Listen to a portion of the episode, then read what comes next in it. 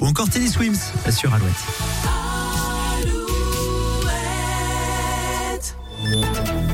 Alouette, les infos.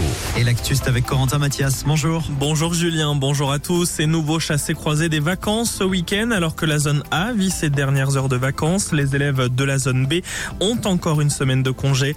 Sur les routes, la journée est classée orange par bison futé dans nos régions dans le sens des départs.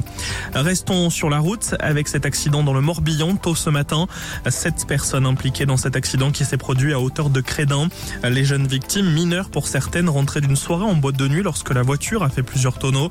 Plusieurs membres du véhicule ont été éjectés. Une des victimes a été transportée en urgence absolue.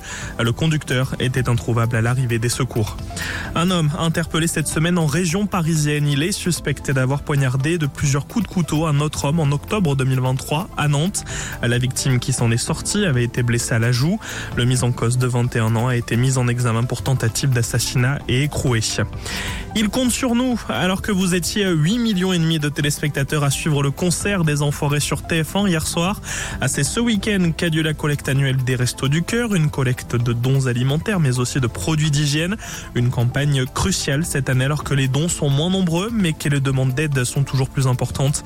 Jusqu'à demain, 80 000 bénévoles de l'association fondée par Coluche en 1985 seront présents dans 7500 supermarchés partout en France. Objectif durant le week-end, récolter 9000 tonnes de dons.